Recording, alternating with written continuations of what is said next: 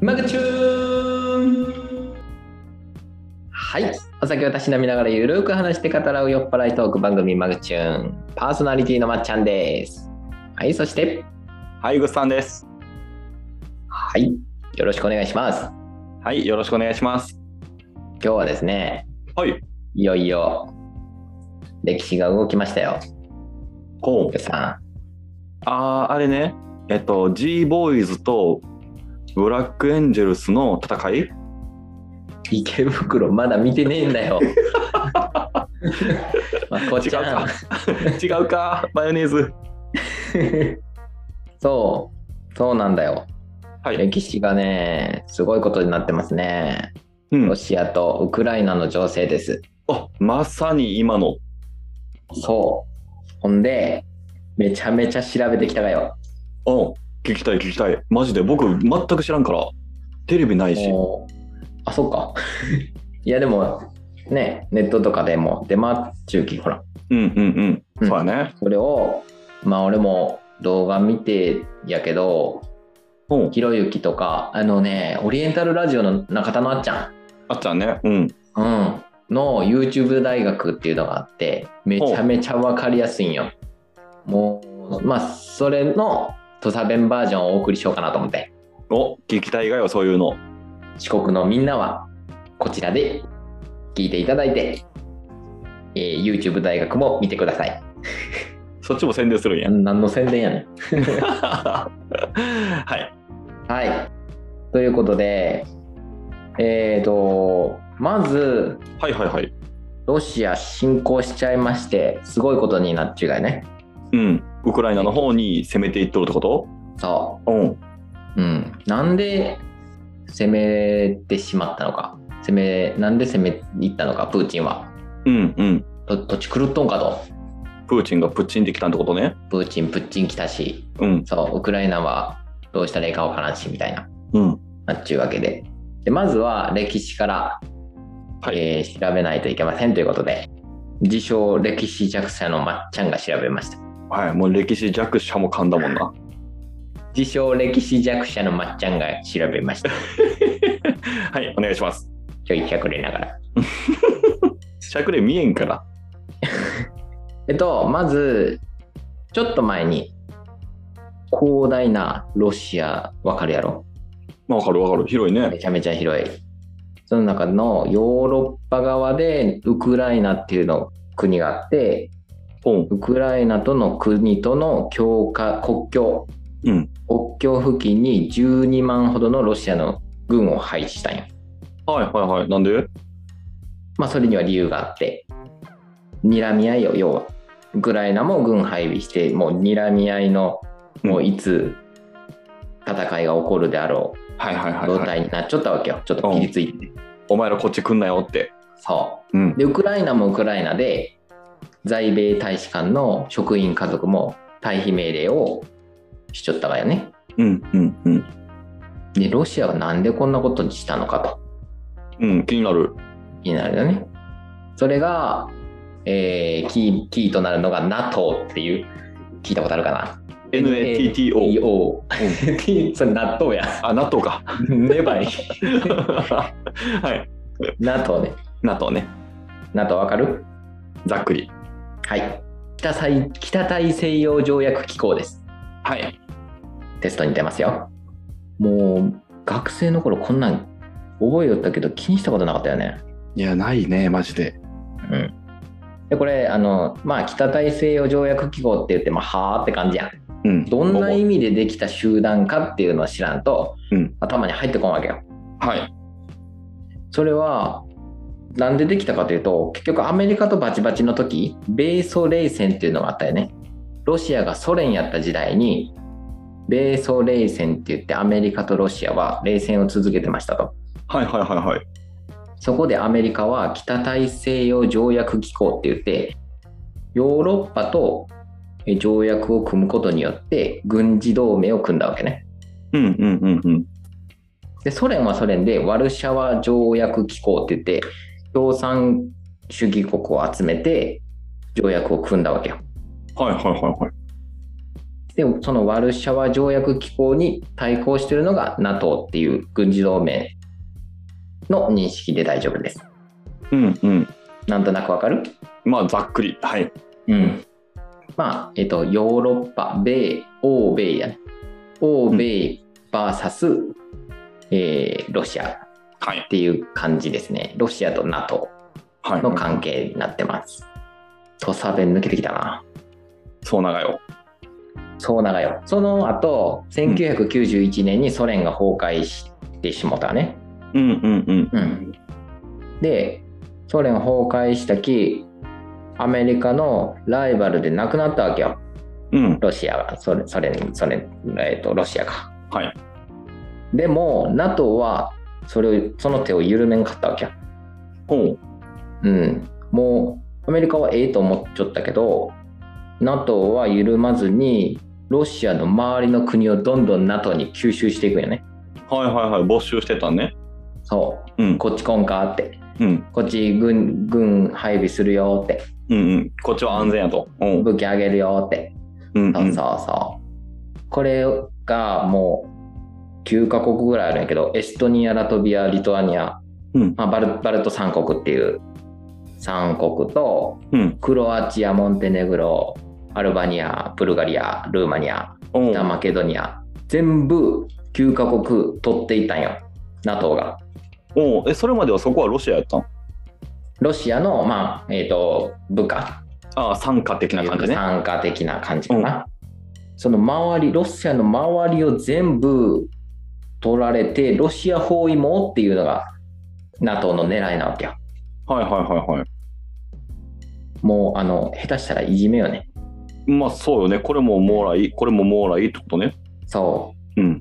うロシアはいじめられてる感じがシチューよね、まあ、一番古文を取られたくないっていうのがウクライナえーロシアからして取られたくない古文。うん、ロシアが例えば社長やとしたらうんウクライナは2番目に多い副社長なわけよ、はいはいはいはいはいはい。そこをまあもう一番取られたくないところを今 NATO は取ろうとしとるんよあ、これ NATO なん取ろうとしたのそうウクライナに NATO 入りませんかとうん。いつでも待ってるよとはいはいはいはい。 EU, EU やねでもウクライナはもうちょっとどうしようかなってうん迷いよってでロシアがそっち行ったら許さんぞっていうので軍事を配備したわけようん。でロシアってなんでそんなことをするかっていうとまず特徴的なのがうん寒すぎて広すぎる国なんよねうんうんうん。でまず寒すぎる、えーまず港が凍るんよロシアは、で凍らない港が欲しいわけよまあそうよね。で南の海に進出したいわけそれが一つまあでもその後にクリミアっていう、えっと、ウクライナの下のクリミア半島をロシアは取るんやけどねそこに親ロシア派がいるので、うんうん。うん、そこは取ってる侵攻してるはい。でもう一個広すぎて防犯が大変なんよ例えばでっかい家に住んどった時にねどこから泥棒が入るかわからんはいはいはいこはっい。ちの部屋をってもあっちのキッチンから入るかもわからんし、うんもう豪邸だったらもう2階から入るかもわからんしうん。ワンルームやったら一人で行けるけど、そう 10LDK やったら10人いるってことね。。そううん国防国防にかなりの労力が必要っていうのが一番、えーロシアの弱点、うん。広すぎる。うん、現に第二次世界大戦でドイツに攻められちょって何千万人の死者を出したのがロシアはトラウマなんよねうん。いつどこから来るかわからないっていうはいはいはいはい。地続きの中国境を越えられるのが痛いわけよ広すぎてねそこで、えー干渉地帯が欲しいっていうのがはロシア、うんクッションクッションとなる国が欲しい入ってきたよーってうん。いうエアバッグアね。ラそうエアバッうグんアラートが欲しいね、うんそれがまあその役割をウクライナがしよったわけようん。うんうんうん。攻め副ら社れ長やしな攻め。られるよそう攻められるよっていう、うんそうそうそのクッションが欲しいんやけどそれを NATO が引き剥がしにかかってると、ああ、なるほど。で NATO も E- EU もあるんやけど NATO はまあ欧米やけど EU はヨーロッパの同盟なんやけど EU と NATO に入りませんかって勧誘ししちゃうわけよね。うんうん。で経済圏と軍事同盟を、えー取り入れましょう。でプーチンはプーチンでやめてくれと、うん訴え寄る最中やったわけよね。これ以上 NATO に引き引き剥がされたくない国の感情がプーチンにはあったわけよ。まあ、そうですね。うん、でプーチンってどんなひどんな人かということから入るとうん。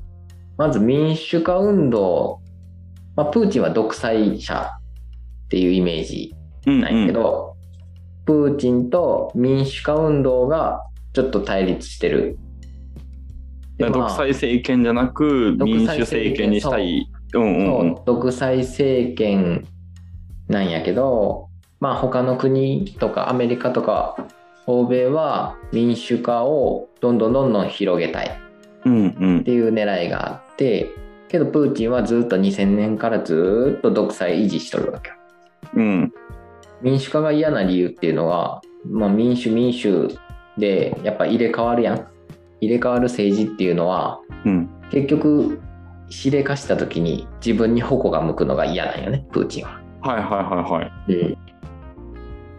でどんな過去かっていうと元 KGB って言ってスパイなんよねうんうん。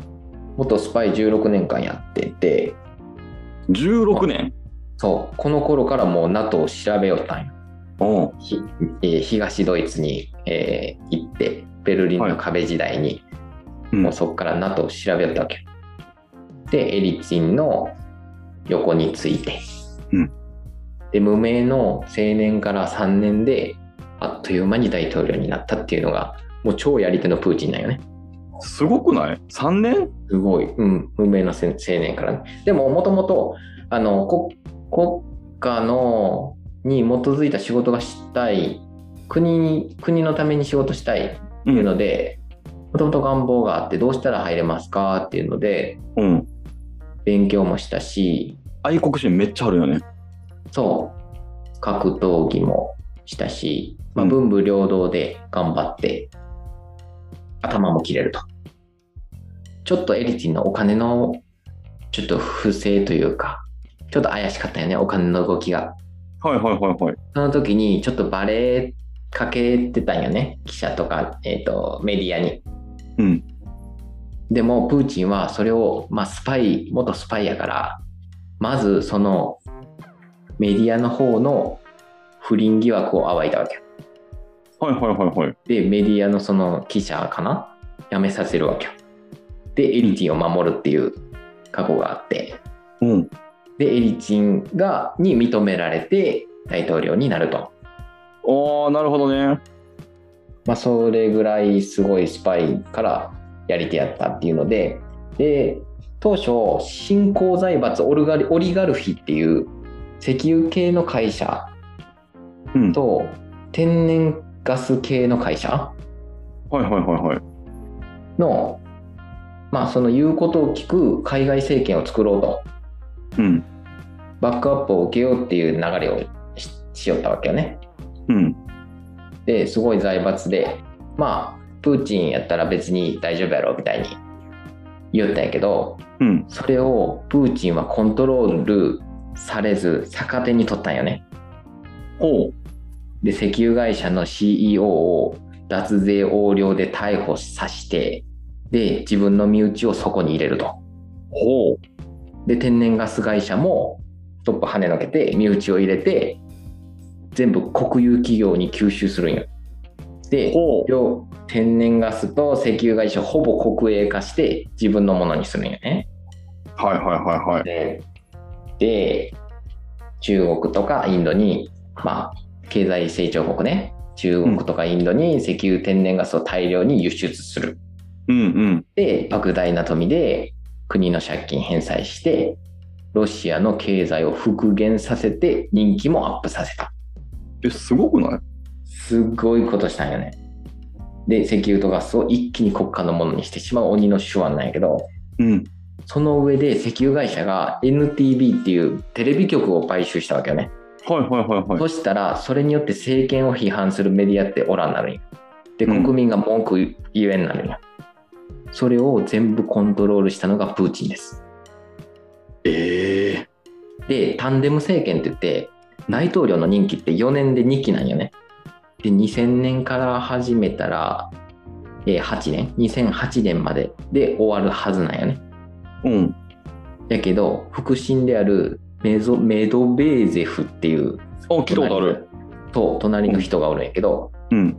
そのメドメドゼベメゾメドメドベーゼフに言えてないやん。に4年大統領やらせるんえ、その間プーチンは何でしょその間とそのその隣で首相をやるのプーチンはああ、なるほどね。大統領の横で首相をプーチン首相になるは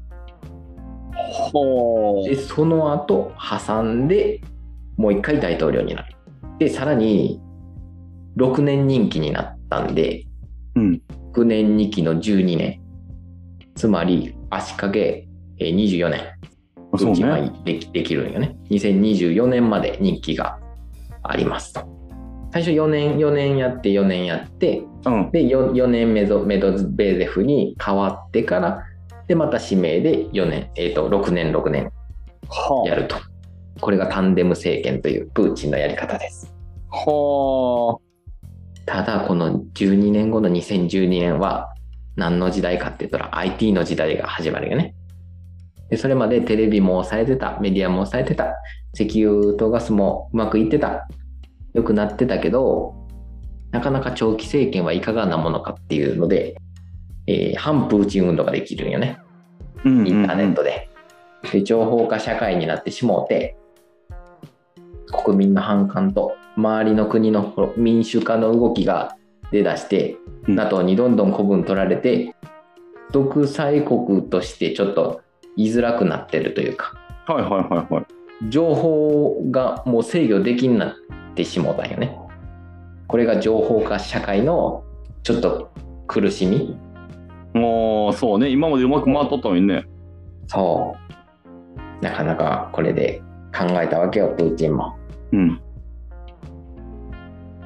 でウクライナ側どうしたかったかっていうとゼレンスキー大統領っていうねウクライナは、ゼレンスキー大統領は、えー初めパニックを作るなんて言ったよねえっと日本アメリカヨーロッパがガンガン報道するんよロシアウクライナの問題をうん。侵攻する侵攻する前からうん報道しよったんやけど、まあ国際的にけしからん問題やから NATO も動いていいよねっていう感じでちょっと一触即発っていう風に報道されよったんやけどうん。本当はそれはウクライナにとっては報道されたくなかったんよねうんうんうんうん。パニックを作りたくないからね。そう国民がビビるんよそうなんようん。ウクライナにもあの全員が全員あれなんじゃなくて東側が親ロシア派ロシア人でうん西側はポーランドが近いからヨーロッパ側ちょっと分かれとんよウクライナもほう。中で中でねまあこれ日本で言うと三重県って言うんやけどうん。東海3県とかやって岐阜と愛知と、えー三重県で東海3県って言いよるけどまあ三重県って近畿地方の中なんよねうん。だから三重って結構でかいんやけど左側の人は関西弁やし右側の人は名古屋弁になっちゅうということでえ、マジであれやん。ウクライナやん。そううん三重県うん例えよったけど三重県がまさにウクライナみたいな感じでうん右と左でちょっと分かれとるまあ派閥じゃないけどね国の中でロシア派とポーランヨーロッパ側の人がいるよーっていうこと、まあ必ずしもそんなみんながそんなプーチン反プーチンなわけじゃないよーっていうのは知っとってもらいたいねけどそんな中こう報道されてよね大使館の家族も退避するしよね、うんうん。もうみんなもう、え、ど、何何みたいな。うんど何、何が起こるみたいな感じになっちゃって、経済活動が消耗、どんどん消耗して減少していくよね。だからゼこれはレンスキーは、うん、本当にえっ、と、ウクライナの方ってこと、ロシアの方。そウクライナの方うん。だから騒いパニックを作るなっていうのはもう騒いでほしくないわけよ、そうけどね。メメディアはどんどんどんどん、ね、インターネットでどんどんこうロシアとウクライナっていう話題が加熱していくわね。うん。そうで大使館の家族も逃げるしどうしたんどうしたんどうしたんみたいなで、俺俺らも逃げるかみたいなうでんどんどんどん経済がちょっと縮小していってゼレンスキーの信任もちょっと下がってしまってどうしようみたいなでも、うん本当はアメリカとロシアの問題なんであ、そっか。ねそうアメリカ NATO とかアメリカとロシアの問題やのに ウクライナも一矢報いたいけど、うんそうやって報道されるきどうしようみたいなやめてくれ騒がないとしてくれってなっとったわけやでアメリカヨーロッパはやっぱいつでも介入できるように土俵土土壌を作っときたいんでいつでも入ってきていいよとは言いよったんやけどうん。まあ、ロシアは NATO にさえ入らなければ攻めないよって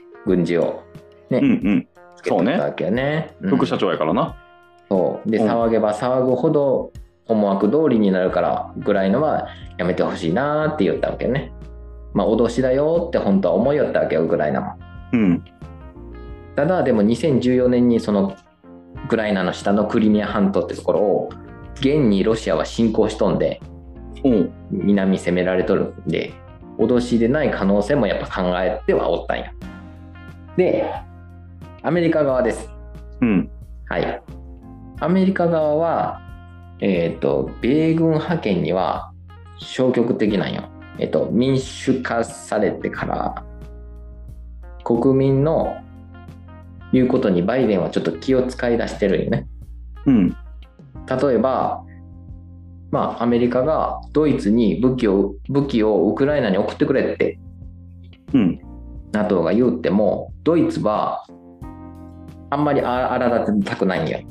なんでかっていうとエネルギーエネルギー政策うんエ。ネルギー政策的にちょっと原発も撤廃してよね石炭火力も全廃するってドイツは言い続けとんよだから原発もない石炭火力もないつまりエネルギーをロシアからの天然ガスうん。が一番キーなんよねドイツからしたらはいはいはいはい。まあ、握っとるからな。そうだからロシアを経済制裁しすぎたらガスも取れになるよねそうなるとドイツはまずいんだからドイでもドイツはロシアにも嫌われたくないし NATO の立ち位置も失いたくないっていうちょっと板挟みああ、なるほど。だからアメリカもまあアメ アメリカと、まあ、ドイツと、まあ、NATO のとしてのまとまりがちょっとうまくいってないというか足並みが揃ってないというかうんうんうん。なんかバラバラやね。そうでアフガニスタンの時もちょっとバタアメリカはバタつかせて結局アフガニスタンから米軍を撤廃したんよねうん。っていうのもあってちょっとアメリカはんってなってるであと SWIFT からロシアを排除しますよって言われてるんやけどはい、先生、スイフトって何ですか SWIFT は国際間送金国際間のお金を送えっとる。お金のお金のやり取り、うんのができるグループというかうんうん。加盟国があるんやけどそこからロシアを排除してしまうと国内間国際間送金ができになるよねおーなるほど。要はドルのやり取りができないとかいう風になってきてうん。でそれが今、えー、と侵攻されたことによってロシアを排除しますよっていう話になっちゅうやけどうん。まあ排除したらこっちもこっちで宣戦布告とみなすよっていうのは、まあ、ロシアが言いようんやけどね今。はいはいはいはい。うん、で中国はどう思っとるかっていうと中国は中国と台湾も全く同じ関係同じ問題うん。で中国の広い土地があって右の隅っこに台湾っていう国国があって、まあ、日本の下にねそれも同じことで台湾は中国のものですよでも台湾は、まあ、国じゃないけどねうん。ちょっとね、どうするか、ちょっとアメリカとか NATO も見守っとんやけど、今、うんどうどう動くか。そこもね、ちょっと揉めてる。中国、台湾間も。おーそれと同じ状態なんだけどちょっとうまくまとめれてないな。うんうん。ででもなんか、なんとなくわかる。あそうそうで進行進行した話しようか全世界がまさかって思ったんやけどうん。なぜ進行したのかなぜ NATO が抑抑止力にならなかったのかうん。ねウクライナ結構人死んだけどなんで NATO 止めてくれんかったのみたいなう感じん。になっちゃうと思うよね本当にかわいそうなことになっててまあ本当は攻めるのは良くないけどねうん。もうひろゆきは思想が違うと国同士はそもそもの、大きく考えて、まあ、戦争ゲームみたいなもんで、まあ、歩兵がバンバン死ぬじゃないかとはい。戦戦略として、まあ、例えば5万自分の兵が5万で向こうが10万おったと普通に真っ向からね戦ったらその5万の兵は失うわけよやけど、こっちに、えー5万いますよって言って5000人だけ置いてよねおとりにしてうん。で四残り4万5千を本拠地攻めていったらいいっていう戦略ゲームがあるやんだかうんうん。らそういうある程度の犠牲を許容できるっていう方が国を守れるっていうのが、まあ、ひろゆきの見立て、うんうんうん。うん、かわいそうってどうしても思ってしまうと国は滅びますよって言ってますうん。そうだよね。そもそもの思想が違いますね。で、2022年2月22日、この間ね、うん。ウクライナ東部を独立国家として承認しましたと。うん。え、これどこが承認した NATO かな。うん。独立国家として承認したら、結局、えーロシアのものじゃないよっていうことになるんかな。やっぱりねそうね。え、ウクライナの東部うん。東部らしいよ。ってなったら一番ロシアに近いところね。そうそうそう。ロシうアん国境のところやからね。それ承認したと。してしまった。その2日後、うん。 24日にロシア侵攻されました。えでもなんかそこはちょっとわかるな。うん、この侵攻するちょっと前にうん。 NATO から派兵をしませんって発表があったんや助けませんと。助けません兵を出しませんっうん。ていう発表したんよねまあそうそうそう世界中が結局ウクライナを助けないっていう発表してしまったがためにその後に侵攻が起きたんよね、今やっておう最悪よね最悪やね。じゃあ、承認せんかったらよかったやんって僕思ったんやけど、今。そううん。で日本の認識日本人の認識ってやっぱアメリカは世界の警察であって何かあれば止めてくれるだろう、に日米安保条約で何かあればねやってくれるだろうっていうのがあるんやけど、実際は違うくてアメリ、今のアメリカって国民世論で消極的なんよねだから国益がないことには介入しないんようん。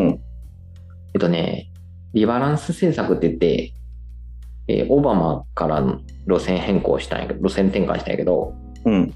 10年かけて、オバマからトランプからバイデンから、うん10年かけてアフガニスタンの米軍撤退したし、もうアメリ、トランプがアメリカファーストって言ったように、もう米軍派遣にもう疲れてきたんよ。うんうん。アメリカって。だから、一旦もう撤退、撤退でしていったんやけど、で、うんかといってヨーロッパ、欧州の方は、ロシアにエネルギー依存があったわけね。うんうん。そうね。うん。実際資源ね、天然ガスの40%、原油の20%ロシアに依存しとったわけよ。はいはいはいはい。うん。天然ガスからね、火力発電して、電気が供給できんのよね。うん。そこそこの天然ガスをそれほどアメリカからもらったとしてもやっぱ船で輸送せない関係、うん結構受け取ら受け取れる港の限度があって不可能らしいんよはいはい。まあ、ロシアが資源持ちすぎとんか。。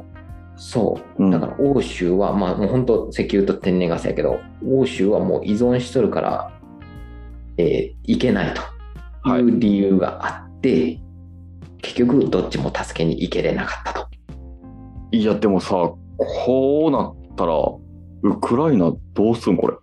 そうウクライナはどうするのかでも結局ドイツとイタリアとハンガリーまあ欧州の結局スイスイフトの排除と、まあ、要は経済制裁うんを結局合意したんよね。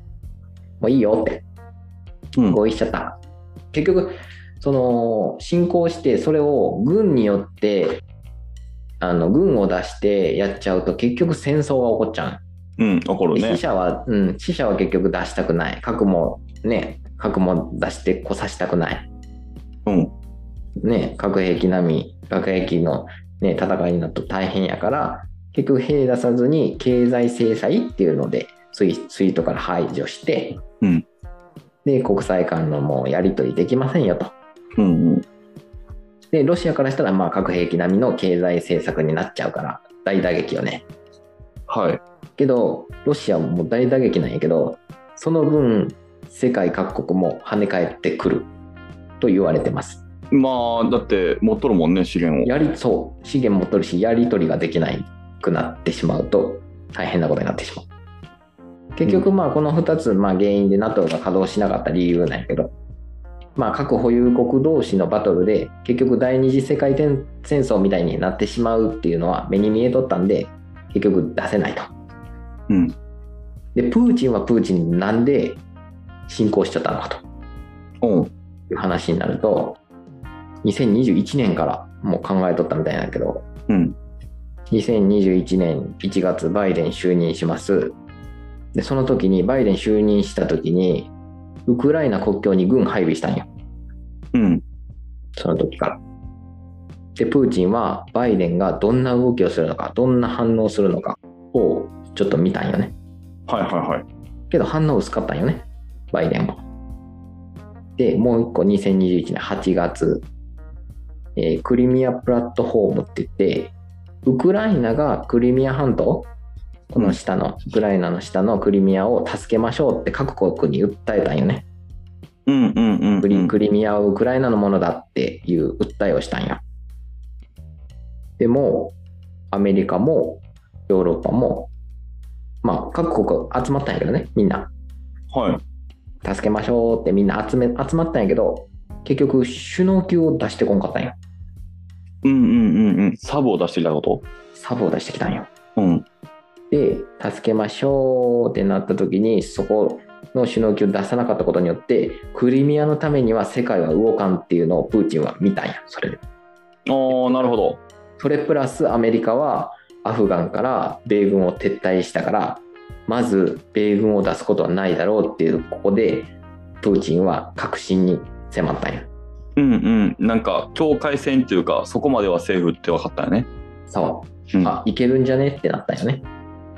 で、2022年2月4日、この間の、え1ヶ月前か、路中会談がありましたと。うんロシア、中国の会談が。そこで、えー NATO への批判を表明しました。もちろん。で、そこで言われとるのが、えーもし攻め入った時に、大きな経済制裁ををかけられるだろうっていうプーチンは予測をしとって、かけられた時の協力を中国と約束しとんよ。もしかしたら。おおなるほどで、中国は中国でアメリカの動向が気になるよね。うん中国も台湾というものを取られるかどうかっていうのになっとってもうロシア・ウクライナの関係を中国と台湾も重ねてアメリカってどう動くんやろっていうのが見てみたかったんよ予行演習よはいはいはいジャブねそうだから利害が一致してロシアと手を組んだというかそういう約束をしたとうわそういうことねだから結局、これからは中国、ロシア VS 米国になり得る。プーチンは暴走してたわけじゃなくて、すべて計画的で動いていたっていう話です。ははで、その後、ウクライナどうするかっていうと、まあもう攻めてしまったんで、まあ、新まあ、プーチンから言ったら、新ロシア国家にしたいと。トップを交代して、まあ、大統領交代して、武力で説得して、反ロシア派を拘束、反ロシア、うん、反ロシア派を拘束して、うんで、国防のためにクッションを作ると。で、ウクライナを自分のものに、まあ、もう一回したいっていうことかな。うーん。だからウクライナを取り戻すための戦いでもあるね、ロシアからしたら。そうだね。取り戻す、そうよね。副社長帰ってきてよって。帰ってきてよって。うん。元ソ連、もともとソ連で一つの民族だったじゃないかとうんうんう言いん。たいわけよ。お前いないとダメだよって。おう、そうなんだよ。なんで標準語なんだよ。土佐弁じゃないのかよ。でも、そんな時に、中国と台湾の同じような関係を見ちゅうき、戻ってきた。あここまではアメリカも手出してこんがやなっていうのをジャブ打っとるから、今その流れに沿って、いやここまではセーフでしょ、ここまではセーフでしょっていうのを続けとるってことか。そはあ、なるほど。う。で、これまでは一応、ね、アメリカは一定の抑止力があるとか、まあ、国連がアメリカが止めるぞって言いよったん、信じとったのに、うん結局出ないから、アメリカも。うん。そうね。だってアメリカは別に、全方向に動いとるわけやからね。そう。核保有国による侵攻っていうのは、結局経済制裁でも手打ちしましょうっていう実例ができたっていう、こう、歴史に刻んでしまったんよ。ああ、ほうほうほう。もう経済制裁で戦争はせずに行きましょうやっていう。その実例ができたから誰も止められない。でもその経済制裁をされた時用の路中会談をしとったってことね。もともとしとった。うん、だからもうセーフティーネットを自分で作ってて、その上で今動いとんか。そう。で、国際秩序っていうのは、ガラッとこの歴史が変わって、今、アメリカ VS 中国、ロシアになってきつつある。で、最悪、アメリカとヨーロッパ、欧州が引き離されるんじゃないかって言われてます。なんでかうん。今大体経済のお金の周りってドルで回っとると思うんやけど中国ロシアの経済のやり取りもともとドルやったんやけど2020年末からユーロ取引になったんよね、つまりヨーロッパに利益をもたらすことヨーロッパのお得意様はやっぱ供給元っていうのはロシアになってるから中国ロシアはこっち側だよっていうのを米国に知らしめてのけものにするっていう狙いがあります。で、核未保有国、核保有国はまあ、やってしまうと戦争になっちゃうから、核未保有国ってどんどんどんどん侵攻されるっていく、うん。ね。ウクライナみたいに。うんつまり、日本もそれに含まれとんよ。日本って中国とロシアの隣国なんや。だから核持ってないから侵攻されるっていうパターンもありえます。すぐじゃないけどね。いやー、でも大いにあるってことね。そう。で、えっ、と、ウクライナはもともと国やったから、今回はまあ、ね、メディアがざわついたけど、中国、台湾間ってやっぱ中国の問題ですよって、台湾は地域の問題ですからねっていうので、欧米ってやっぱ干渉しづらいよね。だから、手は出さないだろうっていうので、ちょっと中国もそれ見つつ。けど、日本の抑止力はやっぱ日米安保条約やから、ね、ここでアメリカが変わってしまう世論重視になってしまうとどのぐらい守ってくれるのか結局国益に関係するか守られるかもう全部そこですね世界史を変える重大事件っていう風になってますいや、めっちゃわかりやすい。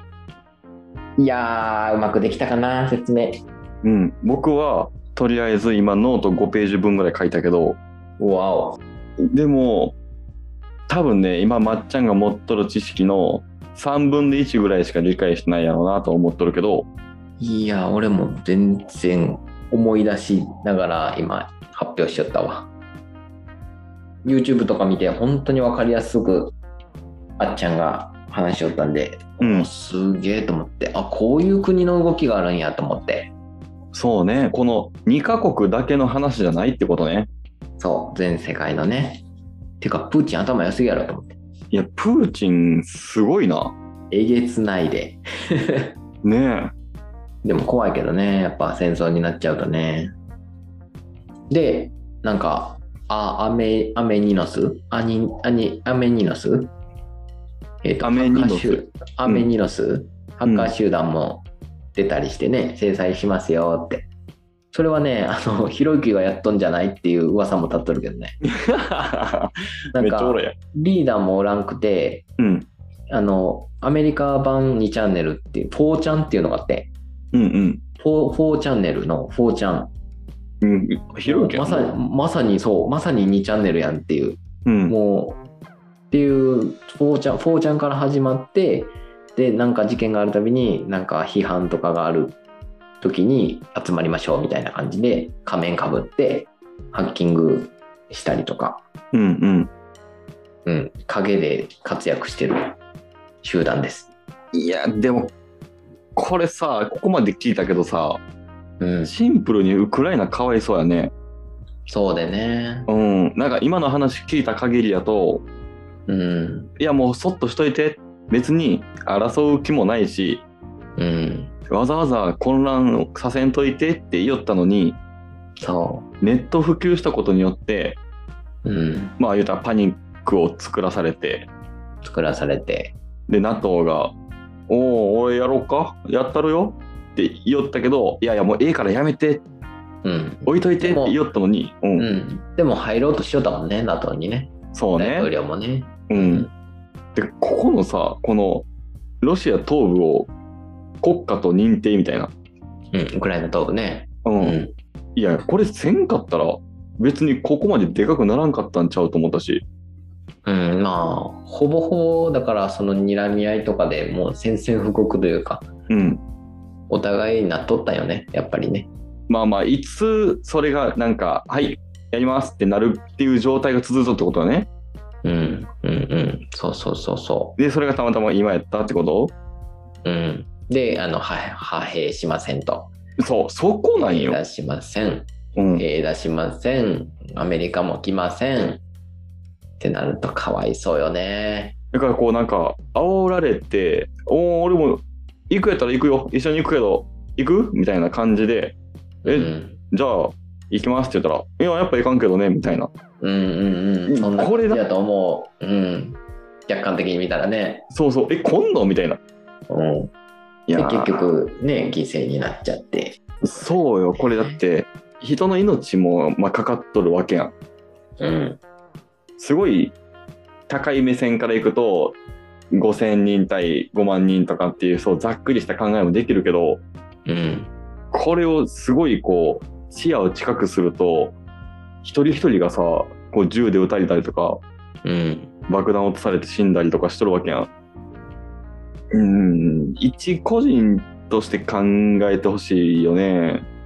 そうなんよね本当ね国と民主とうん思考がわからんよねどれが正解なのかわからんよねうん、誰視点で見とんみたいな。そう手を取り合えばいいのにって単純に思ってもうん、そうはいかんのやねねえなんかうーんまあでもこの辺はなんか平和主義とかそういう話ではまたない別のジャンルなんやろうねうんまだまだ無知なことがあるんでうんわかりませんけどうんでもちょっと歴史のうん重大事件なところなんではい勉強してよかったなと思ってうんこうぜひこれこの回を聞いた人はまあメモでもいいし何かしらこう、うんえー確認しながら聞いた方が分かりやすいと思う僕はね正直もう僕個人でいくとね うんロシアとウクライナの場所ってどこっていうレベルのうん知識なんようんうんうんうんで今その Google マップさん開いておおはいはいはいあここにあってこういうことでであーハンガリーここにあってドイツここねみたいなうんうんえこことここが組んで経済制裁かけた時にあ今こういう動きになったんかっていうのを地図見ながらだけでも全然違うしうん、YouTube 見たらすごいわかるよ。まあとりあえずマグチューンで学んでから YouTube 見たまたらあのもっと分かりやすいよせやね。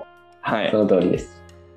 いやマジででもねありがとうこれね分かりやすかっただからかと思ってうん。まあ、ちょっとアウトプット力を鍛えるためにも頑張った。うん、僕が社長やったら副社長抜けられたら怒るもんな。うん、それは怒るよな。っていうかこれを他の人に取られるって考えたら怒る わ